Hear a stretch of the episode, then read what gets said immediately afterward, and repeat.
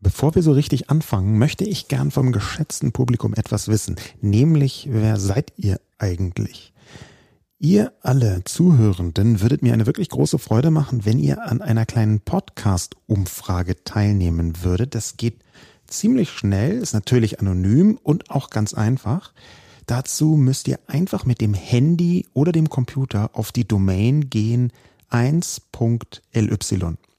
Ja, wirklich, das ist eine super kurze, das ist meine, meine super kurze Angeberdomain, ganz ehrlich, aber die wird weitergeleitet auf eine Umfrage auf saschalobo.com, wo man dran teilnehmen kann, damit ich so ein paar Informationen habe, nicht nur wer hier zuhört, sondern auch was euch vielleicht in Zukunft interessieren würde.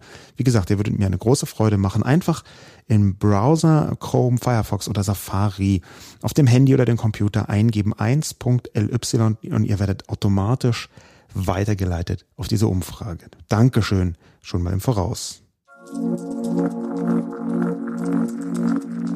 2022 Zukunft verstehen. Die Themen heute sind digitale Bildung und wie soziale Medien die Politik verändern. Guten Tag und herzlich willkommen zu einer weiteren Ausgabe von 2022 Zukunft verstehen, wie Technik die Welt verändert. Der Podcast von mir, Sascha Lobo und präsentiert von Cisco und mein heutiger Gast, meine heutige Gästin, um präziser zu sein, könnte näher an der Digitalisierung gar nicht sein. Es handelt sich um Dorothee Bär, die Staatsministerin für Digitalisierung. Und wir haben hier in diesem Podcast so ein bisschen das Prinzip von einer radikal konstruktiven Diskussion. Wir haben alle schon häufig erlebt, wie wir uns die Köpfe einschlagen. Gerade in der Digitalisierung ist das besonders leicht möglich, in der Politik natürlich ohnehin. Aber hier wollen wir ganz konstruktiv darüber sprechen, was für Möglichkeiten und natürlich auch Schwierigkeiten durch vernetzte Technologien entstehen. Das ist hier so ein bisschen ein besonderer Podcast, nicht nur weil äh, Dorothee Bär als Staatsministerin da ist, sondern auch, weil wir heute zwei Teile haben. Im ersten Teil wird es nochmal um digitale Bildung gehen und im zweiten Teil darum, wie soziale Medien die Politik verändern. Aber lange Vorrede, jetzt Hallo Doro. Hi, Sascha, grüß dich. Die Frage, die sich mit digitaler Bildung neulich schon im Podcast mit Saskia Esken gestellt hat, ist natürlich, warum und wie kann man die digitale Bildung jetzt gerade nach Corona so weiterentwickeln, dass sie zukunftsfähig oder zukunftsfähiger wird? Ja, es beginnt natürlich schon mal mit der Erkenntnis, dass wir einfach wissen, dass wir mit der Bildung, wie wir es in den letzten Jahrzehnte erlebt haben, einfach so nicht weitermachen können. Ob das jetzt Curricula sind oder ähnliches. Also ein paar so Erlebnisse, die mir wirklich nochmal deutlich vor Augen geführt haben, wie schwerfällig auch unser föderales System teilweise ist oder auch, dass eben keine Erkenntnis vorhanden ist, dass wir vielleicht was ändern müssen, war beispielsweise im letzten Jahr im ersten Lockdown, als bei unseren zwei jüngsten Kindern, die noch in der Grundschule sind, dann im Schneesturm alle Eltern die Blätter abgeholt haben und dann bei vielen Eltern so eine ganz große Freude da war. Mensch, das sind ja genau eins zu eins die gleichen Heimat- und Sachkundeblätter, die wir auch schon vor 30 Jahren hatten. Und ich habe dann gesagt, na ja, ich weiß nicht, ob man das sich so drüber freuen soll, außer der Tatsache, dass man dann vielleicht meint, besser mithelfen zu können zu Hause im Homeschooling. Aber wenn sich die Welt 30 Jahre weiter dreht und sich 30 Jahre lang nichts verändert hat, und da ist natürlich jetzt mal das Arbeitsblatt an sich das Symbolbild, nicht nur weil es ein Blatt ist, sondern auch weil die Inhalte die gleichen sind, dann merkt man natürlich schon mal sehr deutlich, dass wir gerade im Bereich der Bildung ganz andere neue Wege gehen müssen. Und es gilt überall ähm, für Corona, aber bei der Bildung ganz besonders diese Sprüche, ich will wieder zu einem Vor-Corona zurück, möchte ich nicht, sondern wir haben in den letzten zwölf Monaten mehr Veränderung erlebt als in den zwölf Jahren vorher. Also müssen wir das natürlich auch mit rüber retten, die positiven Aspekte. Es geht darum, Inhalte anders aufzubereiten. Es geht darum, neu zu lernen.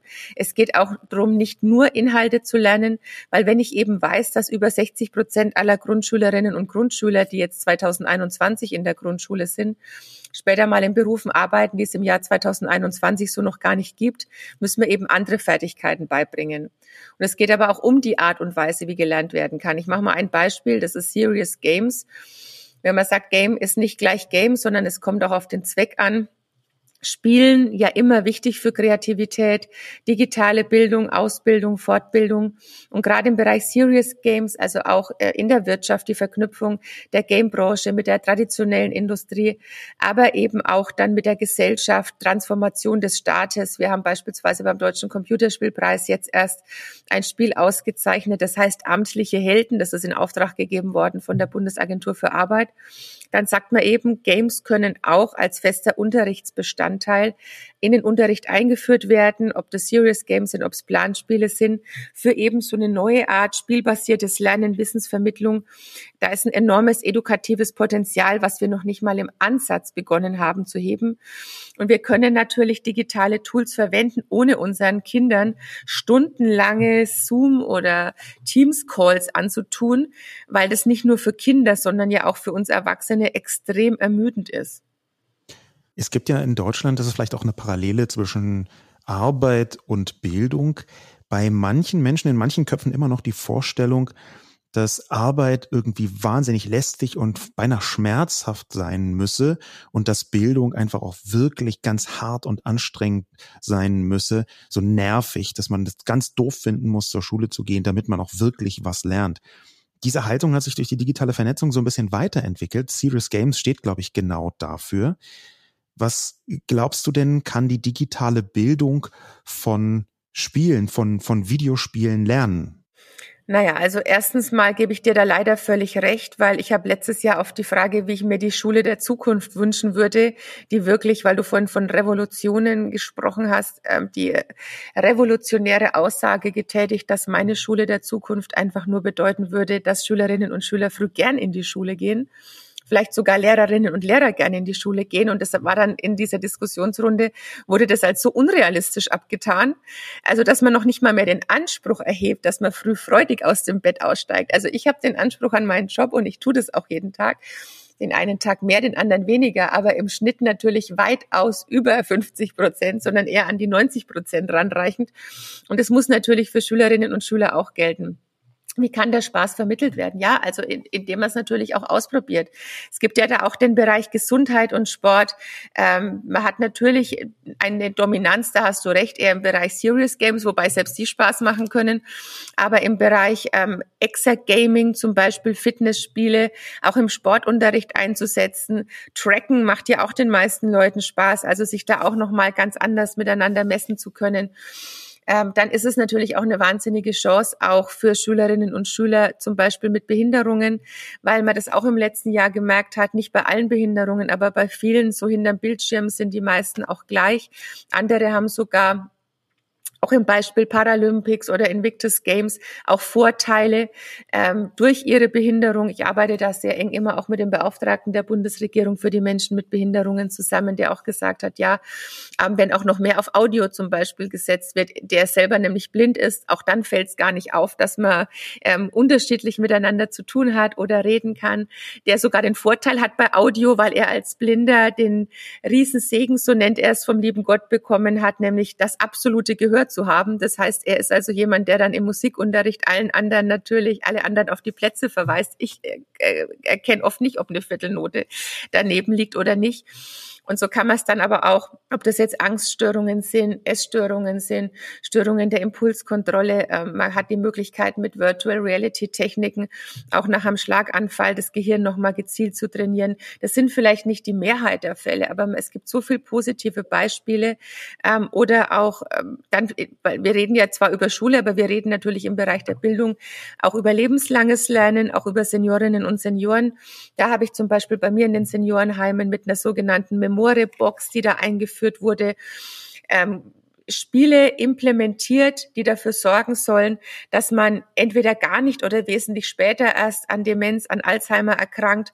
Also da gibt es so viele digitale Tools, die wirklich den Menschen in den Mittelpunkt stellen, das Leben verbessern, Lebenserleichterungen schaffen. Und gerade mit den ganzen Seniorenvereinen, mit denen ich auch zusammenarbeite, die nehmen da wirklich sich auch das Beste raus und profitieren auch mit dem Stichwort lebenslanges Lernen massiv davon. Das wäre jetzt genau auch mein nächstes Stichwort gewesen, denn ich glaube, durch Corona haben die allermeisten Menschen, Schülerinnen und Schüler sowieso, aber auch Eltern gemerkt, okay, wir kommen als Bevölkerung um digitale Lernkonzepte gar nicht mehr herum.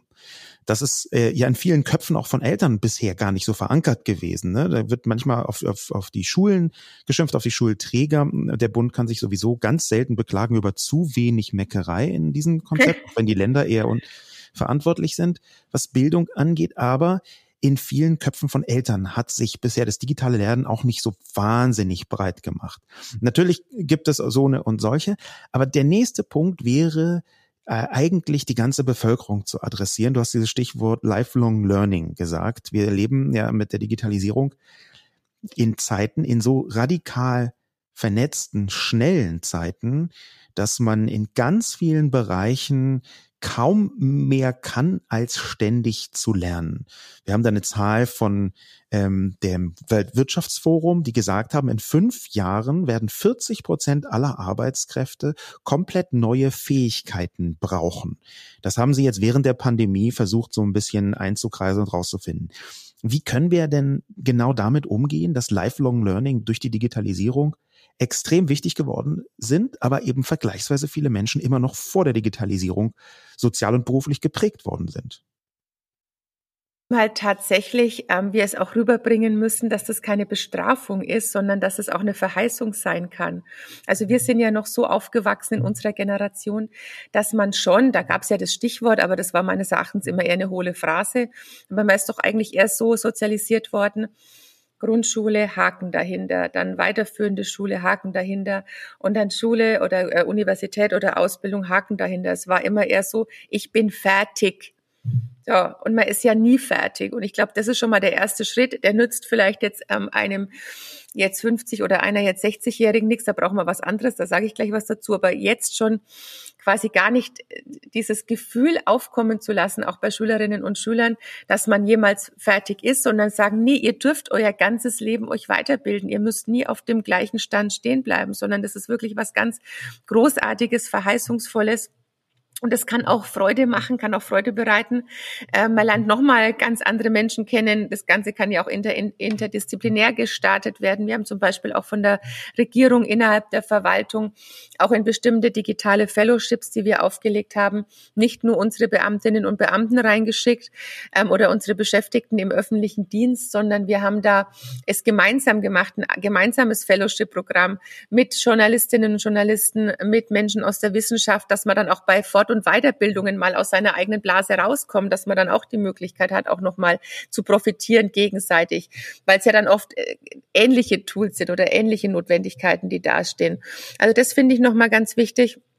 Und ansonsten ähm, muss es eben fester Bestandteil auch in jedem einzelnen Berufsbild sein. Und da kann ja auch viel passieren. Es fängt schon in der Ausbildung an. Es fängt, ja, das eines der bekanntesten Beispiele oder mit die bekanntesten Beispiele sind sicher dann im VR-Bereich ähm, oder äh, beim Pilotenbereich, da setzt du ja auch nicht jemanden sofort in den Airbus 380, sondern hast einen Flugsimulator, dass man wirklich erstmal übt, auch zu fliegen, bevor man dann ein paar hundert Menschen an Bord hat. Oder wenn man sich überlegt, ähm, dass eine Chirurgin schon im Studium früher ähm, vielleicht ein Schwein aufgeschnitten hat und jetzt aber die Möglichkeit hat, es auch über eine VR-Brille an einem digitalen virtuellen Blinddarm zu probieren, ähm, ohne dass da äh, Mensch oder Tier dann äh, Schaden davon trägt oder man dann eben tote Tiere als Beispiel braucht, die ja auch nie eins zu eins dann die Anatomie des Menschen ersetzen können. Oder wenn du es früher noch aus der Schule kennst, war immer spooky, einmal diese Skelette, die rumgestanden sind oder auch diese so ein Torso, den man so auseinanderlegen konnte. Hier ist die Leber, hier ist äh, das Herz Herz, hier ist die Milz. Jetzt hat man das Ganze eben auch äh, im digitalen, im virtuellen Bereich. Ich glaube auch, dass man dadurch wesentlich anschaulicher lernen kann. Und vielleicht muss es auch gar nicht lebenslanges Lernen heißen. Du hast es gerade auch Lifelong Learning genannt. Das macht es vielleicht nicht besser im Englischen, dass man da vielleicht auch nochmal eine neue Begrifflichkeit braucht, die auch Lust ähm, hat, macht, dann sich daran zu beteiligen wir wollen das, das Thema digitale Bildung ähm, jetzt mit so einem schönen Schlenker ähm, überführen in, das, in den zweiten Teil des Podcasts. Und dieser Schlenker wäre, dass ich dich bitten würde, wenn du einen großen Wunsch frei hättest, jetzt gerade aus Sicht der Bundesregierung, auch in Richtung der, sagen wir mal, eher bildungsverantwortlichen Länder, welcher Wunsch wäre das für die nächste Legislatur?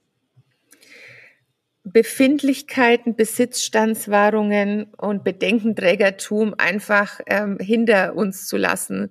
Dass man tatsächlich auch eine Lust entwickelt in der Kultusministerkonferenz, sich auf gemeinsame Standards zu einigen, sich auf gemeinsame Ziele zu einigen und dass der Föderalismus nicht im Weg steht, sondern vielleicht im Gegensatz dazu, wozu es ja auch mal gedacht war, so ein positiver Wettlauf auch stattfinden kann und immer im Blick habend das Beste für unsere Kinder und Jugendlichen ähm, und nicht dann gegenteiliger 16-facher äh, Stillstand, der dann stattfindet. Ein bisschen pragmatischer an die Sache ranzugehen und gleichzeitig aber auch größeren Ehrgeiz zu entwickeln, um da Deutschland wirklich an die Spitze zu katapultieren ähm, immer im Sinne, immer den Mensch im Mittelpunkt des Handelns und jetzt nicht so die, ja, wie gesagt, also das eigene Bedenkenträgertum, die eigene Besitzstandswahrung dann immer in den Vordergrund zu stellen. Das macht es mir wirklich jeden Tag schwer, die Arbeit in allen Bereichen, in der Bildung ganz besonders.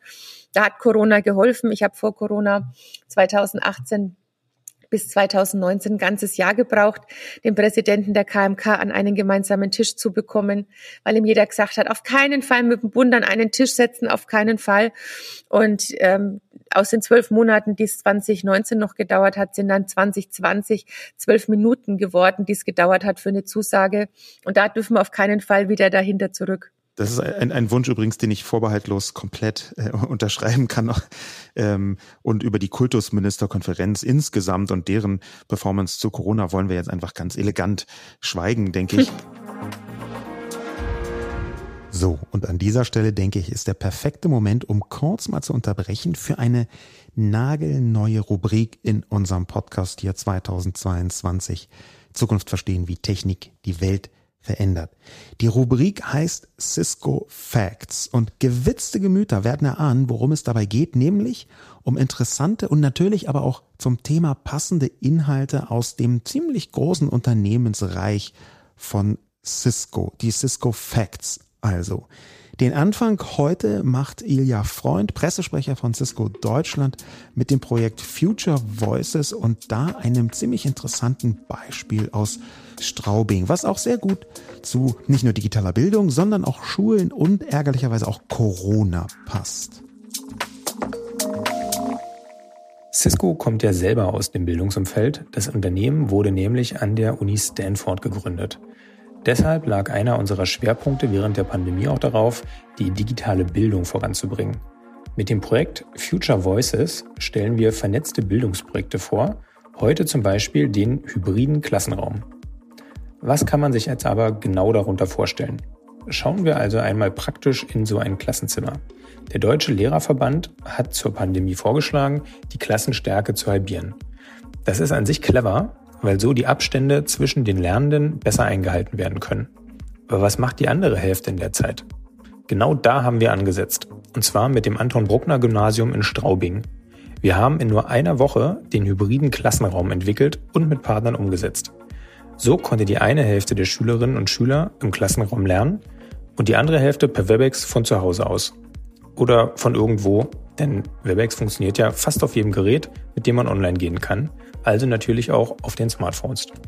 Und das Beste daran, das Projekt ist nicht zu Ende, sondern es fängt jetzt gerade erst an. Also, an alle, die an der digitalen Schule arbeiten wollen, ihr könnt euch melden. Und wie geht es nun weiter mit den Future Voices? Auf Social Media suchen wir aktuell die Schülerinnen, Studentinnen und Lehrkräfte, die die neuen technischen Möglichkeiten für innovative Lernformen nutzen wollen. Ich war besonders angetan vom Karate-Professor Sven Körner der seine Studenten per Webex in Martial Arts trainiert. Ihr wollt wissen, wie das geht und wie man sich sonst noch informieren kann zum neuen Lernen und neuen Lehren? Dann schaut vorbei auf Facebook, Insta und Co. unter dem Hashtag Future Voices.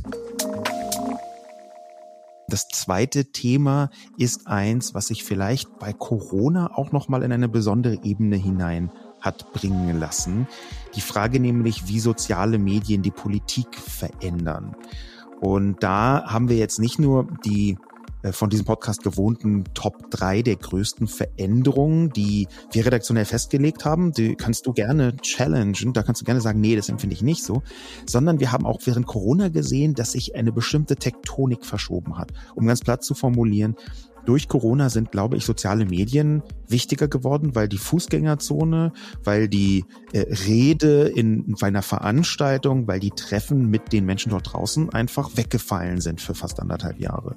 Ja, deswegen hat mich immer so ein bisschen auch die Begrifflichkeit gestört, dieses Social Distancing, weil es ja eigentlich so ein Physical Distancing war ähm, und kein Social Distancing. Das Gegenteil war ja der Fall. Man sollte sich natürlich auch noch sozial zusammenschalten und es war eben oft nur digital möglich.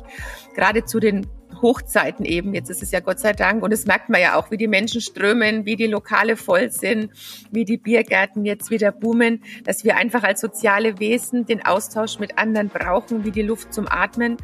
Im besten Fall natürlich noch mit echten Umarmungen und nicht nur Virtual Hugs. Aber das war natürlich besser, als gar nichts zu haben. Also ich habe mir immer diese Pandemie ganz oft vorgestellt. So, äh, man stelle sich vor, es ist 1980.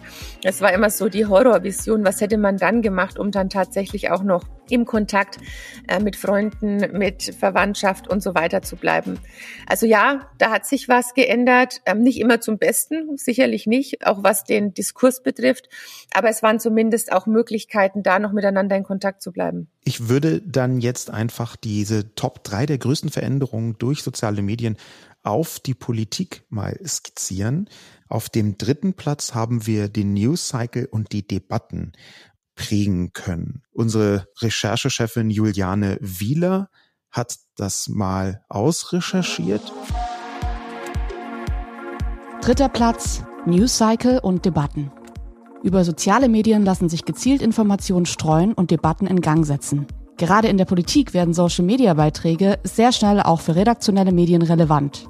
So kann die Politik geprägt werden, weil die über Twitter oder Facebook verbreiteten Stimmungen und Themen eine immer größere Rolle bei politischen Entscheidungen spielen.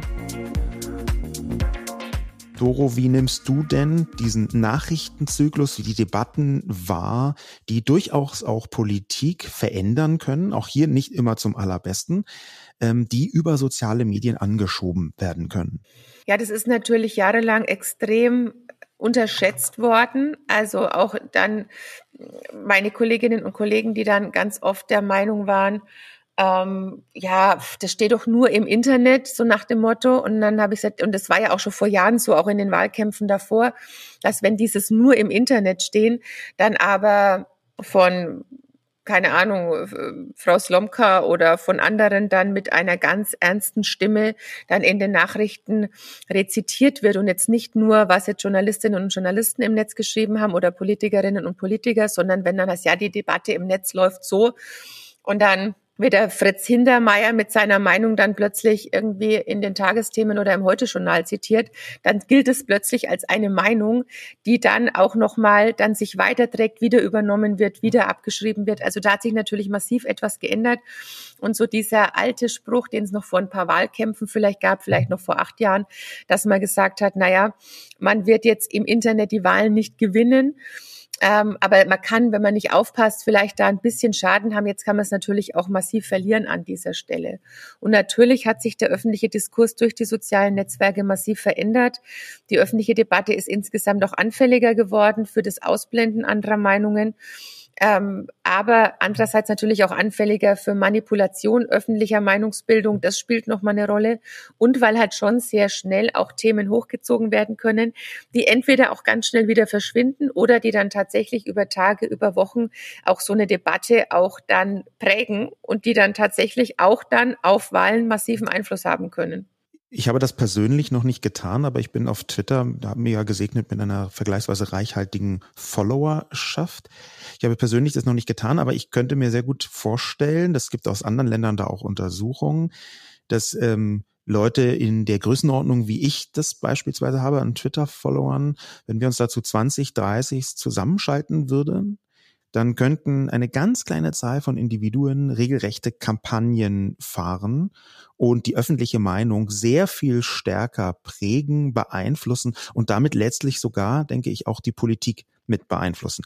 Wie gesagt, ich habe das noch nicht getan, aber ich weiß aus anderen Ländern, mutmaßlich gibt es das vielleicht auch in Deutschland, dass sich Leute absprechen und da wirklich konzertiert und konzentrierte ähm, Kampagnen fahren. Ist das eher ein Vorteil, wenn wir uns sowas anschauen wie, sagen wir mal, äh, Black Lives Matter oder ähm, Fridays for Future, die ja konzertiert und konzentriert auch genau solche Aktivitäten herstellen? Oder ist das eher ein Nachteil, weil es manipulationsanfälliger wird?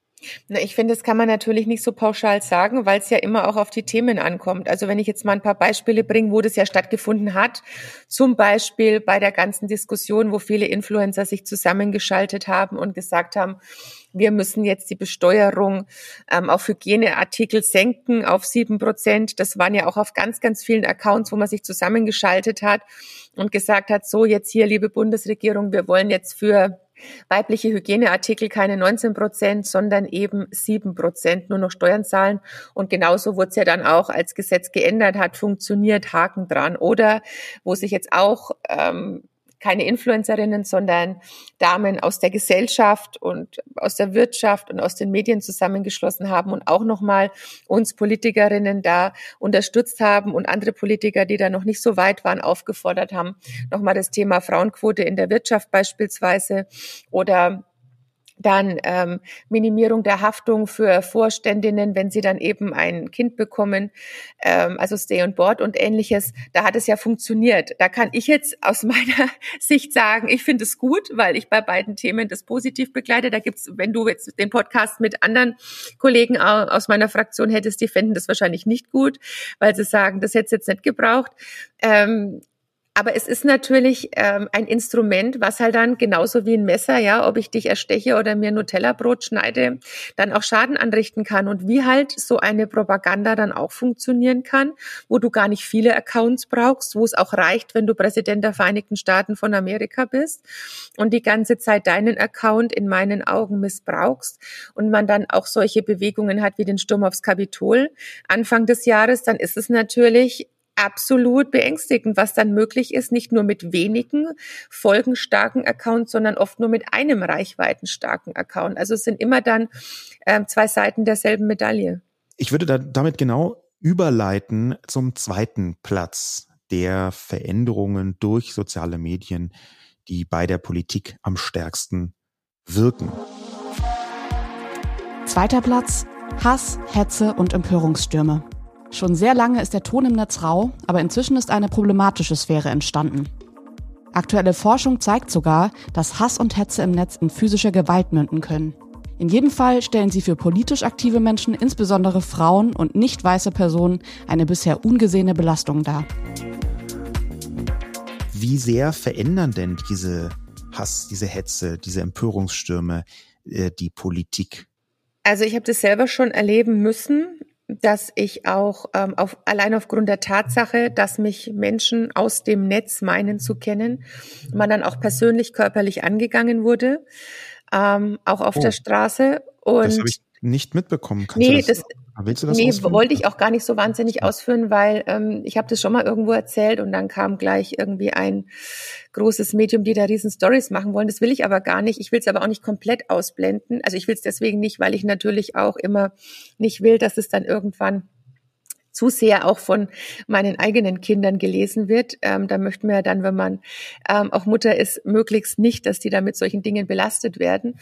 Das ist jetzt auch schon ein bisschen länger her, aber wo ich gemerkt habe, dass sich viele da auch so getriggert fühlen. Jetzt muss man sagen, das ist nicht nur bei sozialen Netzwerken der Fall, wenn sie meinen, einen zu kennen. Ich habe das auch alle vier Jahre, wenn im Wahlkampf die Plakate von einem hängen, also auch mit einem ganz analogen Medium, fühlen sich auch viele getriggert und entwickeln entweder eine überbordende Liebe oder einen überbordenden Hass, ja. Und dazwischen ist recht wenig. Also deswegen ist es in der Tat so. Und jetzt sind die Plakate ja nur auf einem sehr kleinen Raum in einem sehr begrenzten Gebiet und erreichen nicht viele.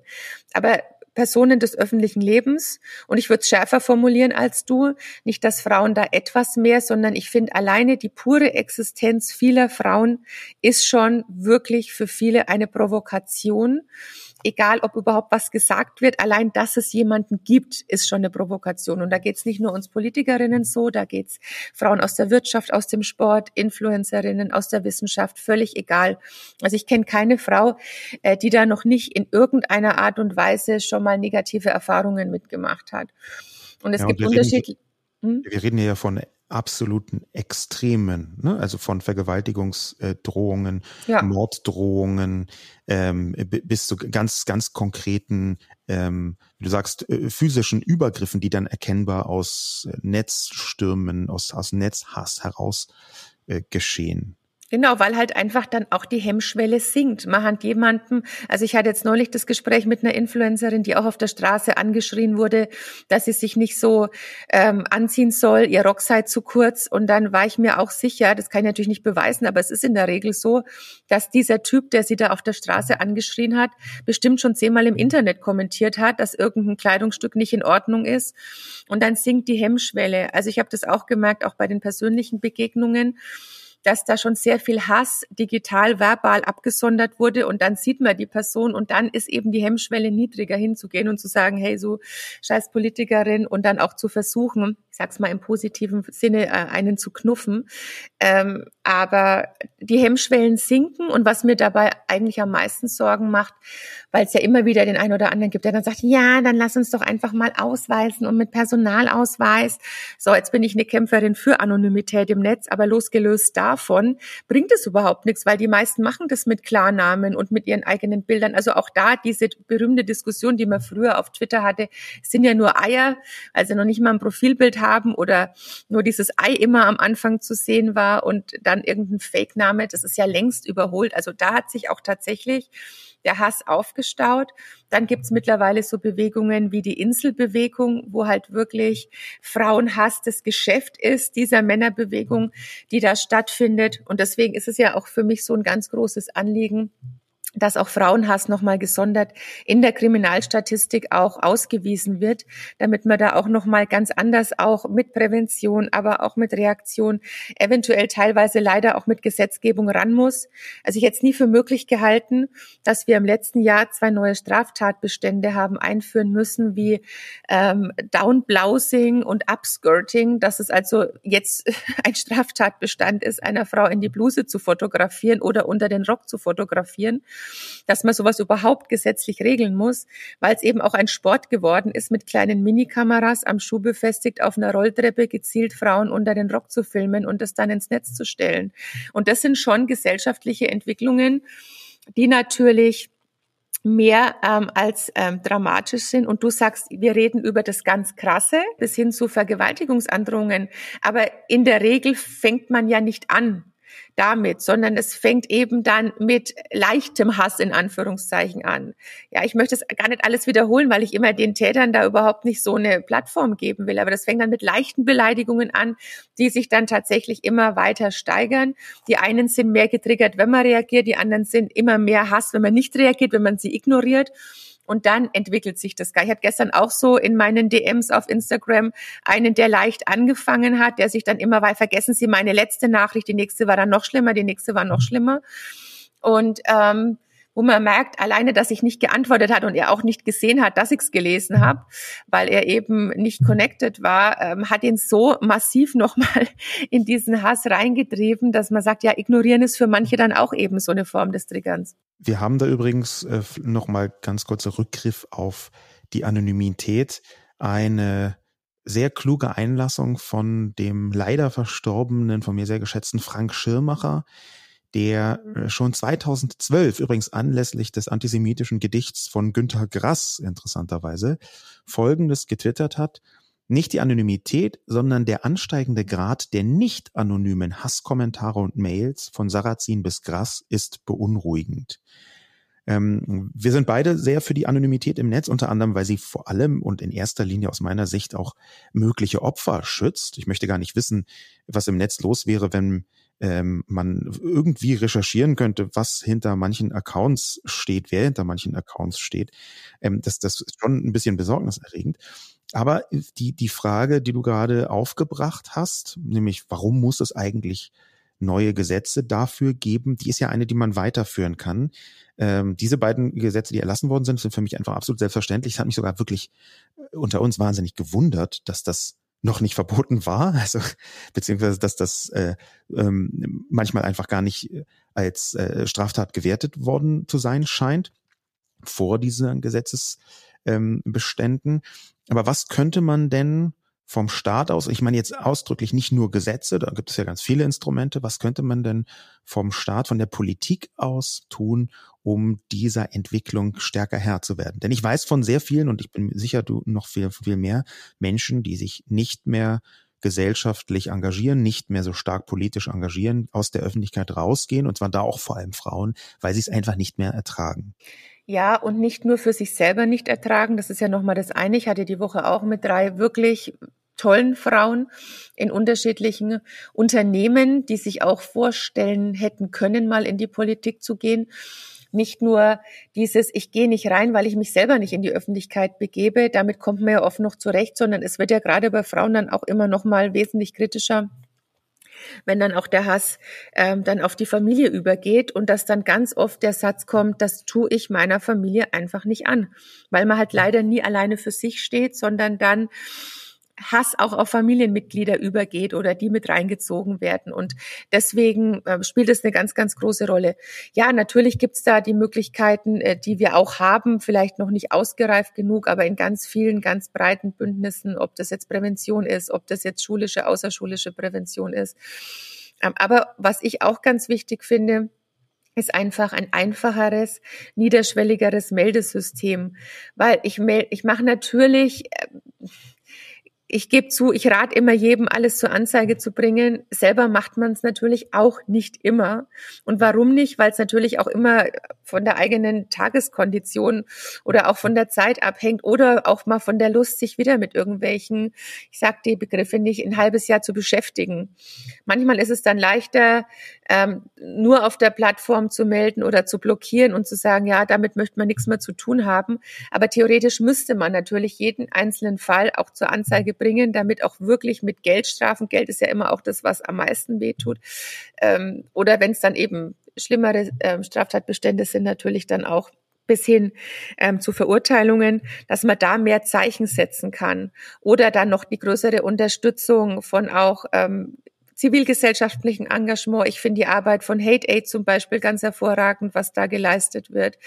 Ähm, aber oft ist es eben so, diese Fragestellung, lese ich nachts, bevor ich ins Bett gehe, um eins noch ein paar Sachen, setze ich mich dann am nächsten Tag nochmal auseinander oder sage ich, nee, du verschwindest jetzt mal von meiner Plattform in dem Wissen, er taucht unter anderem Namen vielleicht auf anderen Plattformen wieder auf, aber mal zu, zumindest sich mal ein paar Tage Luft verschafft vielleicht. Ich habe mit relativ vielen Menschen, speziell Frauen, gesprochen über ihre Erfahrungen diesbezüglich.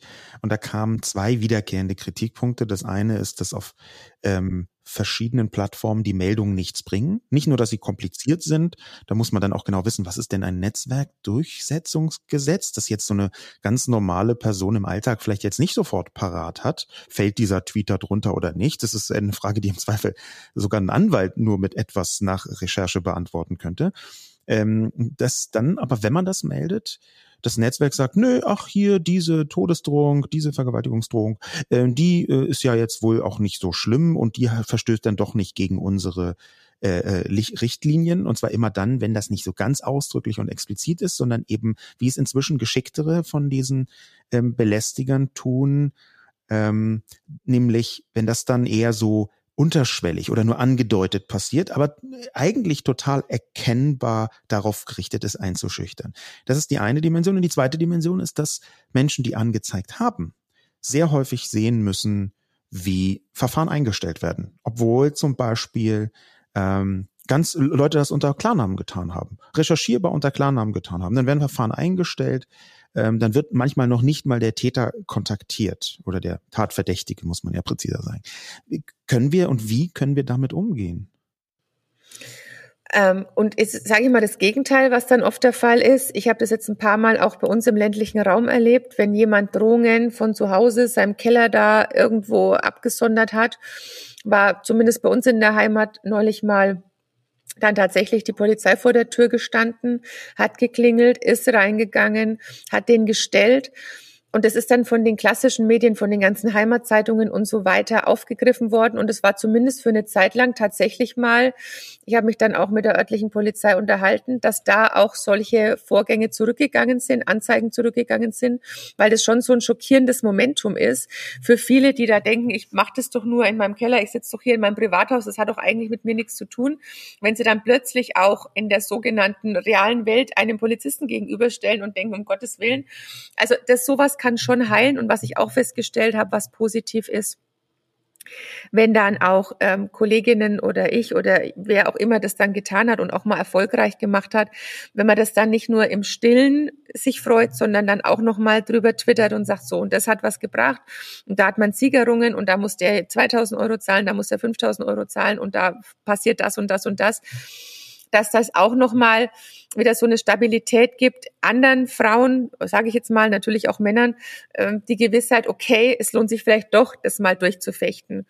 Aber ich finde, dass es auch für bestimmte Berufsgruppen, jetzt in unserem Fall auch für Politikerinnen, auch für Politiker, wenn die da betroffen sein sollten, ähm, auch eine gemeinsame, schnelle Meldestelle einfach braucht, ähm, damit es auch für uns, aber auch für die Mitarbeiterinnen und Mitarbeiter nicht bei jedem Einzelnen, und wie gesagt, das sind ja keine Einzelfälle, leichter ist, ähm, natürlich auch für alle anderen Berufsgruppen, aber wenn man das so gesammelt eher abgeben kann, wenn wir dann aber auch, weil du von dem Einstellen sprichst, schon im Jurastudium solche Schulungen diesbezüglich auch anbieten, damit wir später halt dann auch mal in den Staatsanwaltschaften, in den Gerichten auch die Juristinnen und Juristen sitzen haben, die sich auch mit der Materie auskennen, was ich auch ganz wichtig finde, weil das ja doch, auch wenn das mal ein verbrämtes Wort war, auch gerade in der Juristerei Neuland ist für viele Beteiligten brauchen wir auch da bessere Schulungen, auch ähm, für diejenigen, die im Bereich der Justiz arbeiten.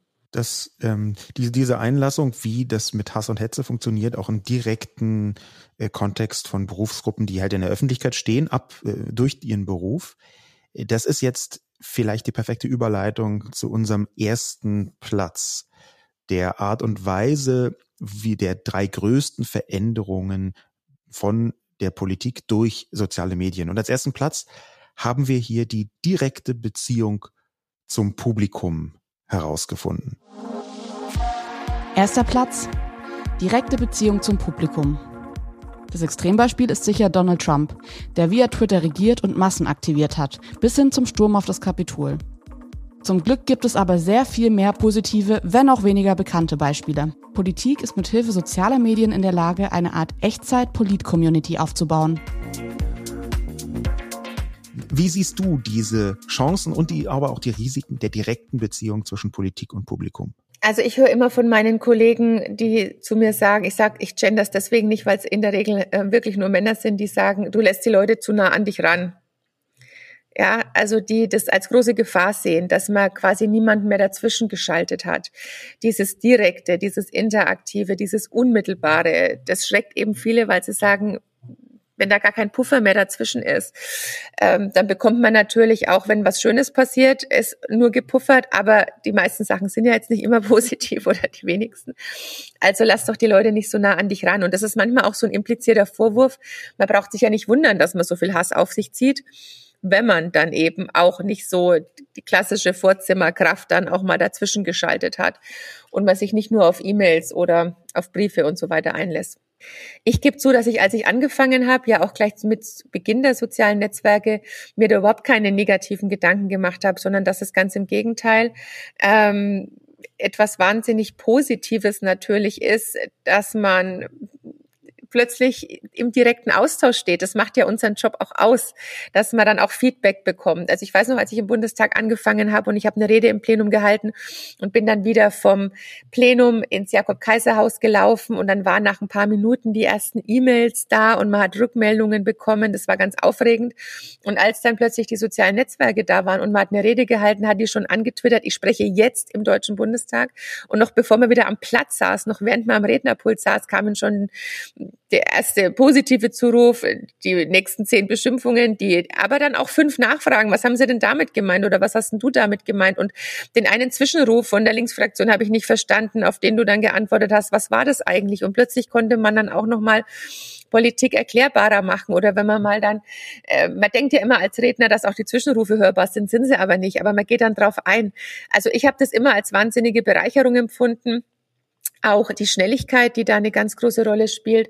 Und vor vielen, vielen, vielen Jahren, ich weiß gar nicht mehr, wie lange es her ist, aber mindestens schon zehn Jahre, gab es auch mal so eine Untersuchung, auch von Twitter-Accounts, was die Reply-Raten betrifft. Und ich hatte mit 65 Prozent, also auf jeden Fall weit über 60 Prozent, eine sehr hohe Reply-Rate, was ich sehr positiv fand, dass das auch dann so mal gewürdigt wurde, dass man wirklich nicht das als Absondern der Pressemitteilung angesehen hat, damals auch schon vor zehn Jahren, sondern wirklich so als Interaktion mit Bürgerinnen und Bürgern so ein bisschen als digitale Fußgängerzone hat, glaube ich, irgend mal, irgendjemand mal gesagt, äh, das sei Twitter.